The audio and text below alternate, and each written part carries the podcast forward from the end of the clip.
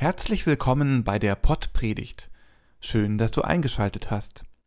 Robert Vetter und ich, Christoph Matsch Grunau, sind Pastoren im evangelischen Kirchenkreis Delmenhorst-Oldenburg-Land. Grenzüberschreiter. Oder Wer gehört zur Gemeinde Gottes? Wir wünschen dir viel Spaß mit der Pottpredigt. Liebe Hörerinnen, lieber Hörer, wir kennen die Namen vieler Propheten. Jeremia, Jesaja, Hesekiel, Amos, Obadja, Nahum. Aber es gibt auch Propheten, deren Namen wir nicht mehr kennen. Einer dieser namenlosen Propheten soll heute bei uns zu Wort kommen. Seine Sprüche und Lieder wurden einfach an das Buch des Propheten Jesaja angefügt. Darum nennen wir ihn den zweiten Jesaja.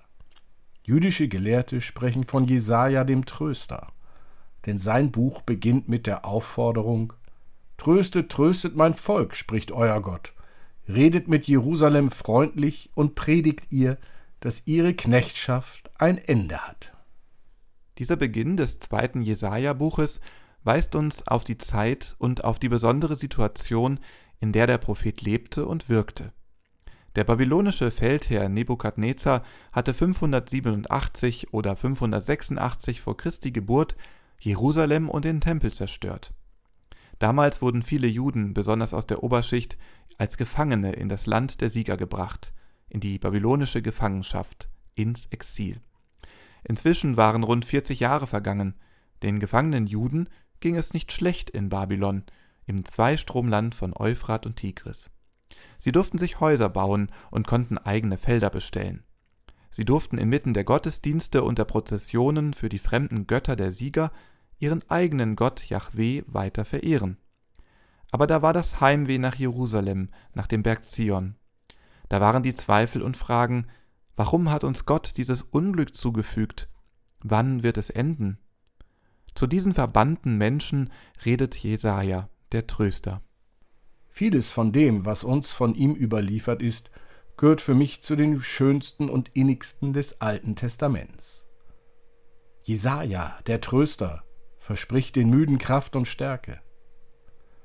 Gott lässt ihn zum Volk sagen: Fürchte dich nicht, denn ich habe dich erlöst.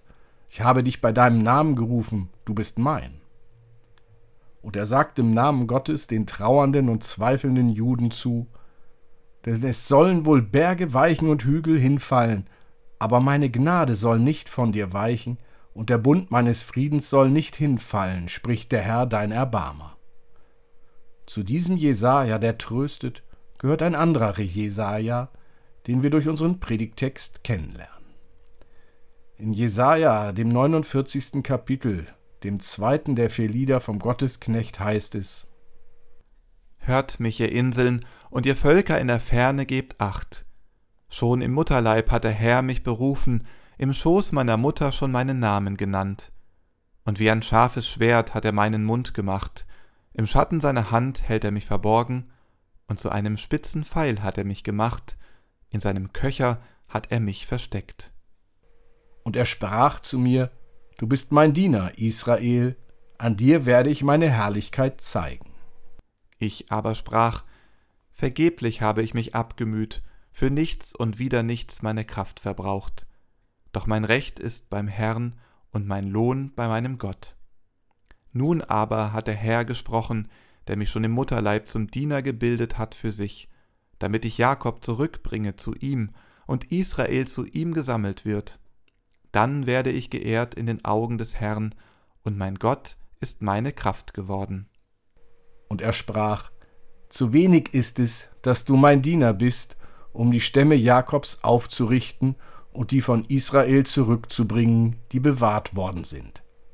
Zum Licht für die Nationen werde ich dich machen, damit mein Heil bis an das Ende der Erde reicht. Mein erster Eindruck? Dieser Text geht mich gar nichts an. Der Prophet redet zu fernen Inselbewohnern und zu fremden Völkern, doch nicht zu mir. Bin ich etwa ein Fremder? Für den Propheten schon. Ich bin schließlich kein Jude. Ich bin ein Nachkomme jener fremden Völker, für die der Prophet Licht sein soll. Es dämmert mir. Ich würde vielleicht gar nicht zur Gemeinde Gottes gehören, wenn dieser unbekannte Prophet nur die bedrängende Not des eigenen Volkes gesehen hätte. Aber da hat einer angefangen, die Grenzen zu überschreiten, mit denen wir uns vor den Fremden schützen, die Volk von Volk und Menschen von Menschen trennen. Da versucht einer, sein Volk zu trösten, aber das genügt nicht. Gott macht ihn auch zum Licht der Heiden. Wir würden vielleicht gar nicht zur Gemeinde Gottes gehören, wenn dieser Prophet nicht Nachfolger gehabt hätte. Also mal klar und deutlich gesagt, Grenzüberschreiter im Namen Gottes, dessen Gemeinde nicht ein Volk und nicht eine Kirche, sondern die Welt ist. Fremde wären wir geblieben, wenn zu den Nachfolgern des Propheten nicht auch Jesus von Nazareth gehört hätte, wenn nicht von jener kananäischen Frau, also aus jüdischer Sicht einer heidnischen Frau, erzählt worden wäre.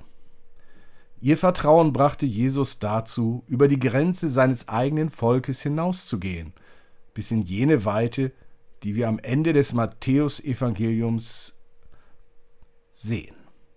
Der auferstandene Jesus schickt seine Jünger hinaus in alle Welt, damit alle Völker zu Jesu Jünger werden. Der Prophet hat mir bereits ein Licht aufgesteckt. Er hat mich daran erinnert, dass ich meinen Platz in Gottes Gemeinde den Grenzüberschreitern verdanke. Er hat mich daran erinnert, dass ich selbst ein heimgeholter Fremder bin.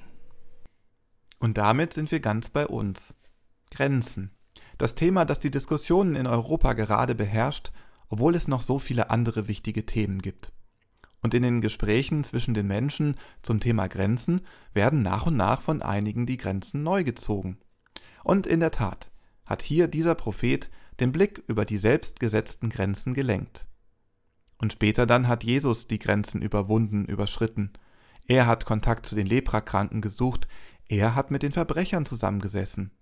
Und er hat wie schon dieser an Jesaja angehängte Prophet nicht nur den Juden, sondern auch den nichtjüdischen Menschen die Botschaft von Gott gebracht. Er ist auf ihm Fremde zugegangen. In seinen Augen waren es Menschen.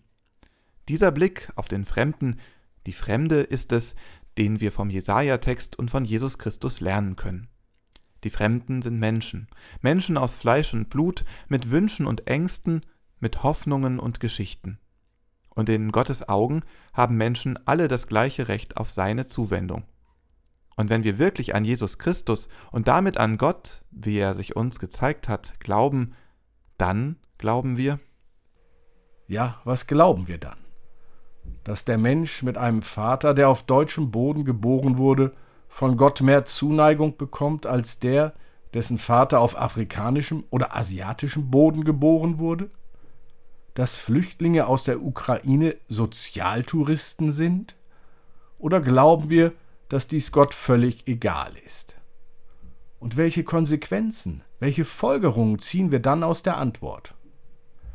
Gott gab dem Propheten einen neuen, unermesslichen, fast gigantischen Auftrag zu seinem alten hinzu. Es ist zu wenig, die Stämme Jakobs aufzurichten. Ich habe dich auch zum Licht der Heiden gemacht, dass du seist mein Heil bis an die Enden der Erde. Das möchte ich umschreiben. Der Prophet, ein Licht aller Völker. Gott, ein Gott aller Menschen. Alle Menschen, Brüder und Schwestern, die sich nicht mehr totschlagen wie Kain den Abel, weil Gottes Heil bis an die Enden der Erde gelangt ist. Das ist eine großartige Vision, eine Verheißung, die erst teilweise in Erfüllung gegangen ist. Zum Beispiel dadurch, dass aus dem Volk des Propheten Jesus von Nazareth zu uns kam. Zum Beispiel darin, dass wir mitlesen dürfen in der Bibel der Juden. Zum Beispiel darin, dass wir lernen, uns Gott gegenüber als heimgeholte Fremde zu verstehen. Die große Erfüllung aber steht noch aus. Scheint oft mehr Dunkelheit über der Welt und über unserem Leben zu liegen als Licht. Ich denke an den Krieg in Syrien oder an die Ausländerfeindlichkeit bei uns. Aber gerade in diesen Dunkelheiten wird mir der alte Prophetentext zum Licht. Er zeigt mir, woran ich mich orientieren kann. Nicht an der bedrückenden Wirklichkeit des Krieges in Syrien, dem Jemen oder der Ukraine, sondern an der Verheißung von Licht und Heil auch für die Fremden. Wir selbst sind Fremde gewesen. Wir haben Heimat gefunden bei Gott. Gott ruft uns in die Nachfolge seines unbekannten Propheten. Er ruft uns in die Nachfolge Israels. Er ruft uns in die Nachfolge Jesu. Gott ruft uns in die Nachfolge seines Lichtes und seines Heils. Gerade jetzt, wo Vertreter fremder Völker mitten unter uns leben. Amen. Gesegnet seien deine Füße, sie bringen den Frieden. Gesegnet seien deine Hände, sie helfen in Not. Gesegnet sei dein Mund, er verkündet Gottes Liebe. Es segne und behüte dich der wunderbare, ewige Gott, Vater, Sohn und Heiliger Geist. Amen.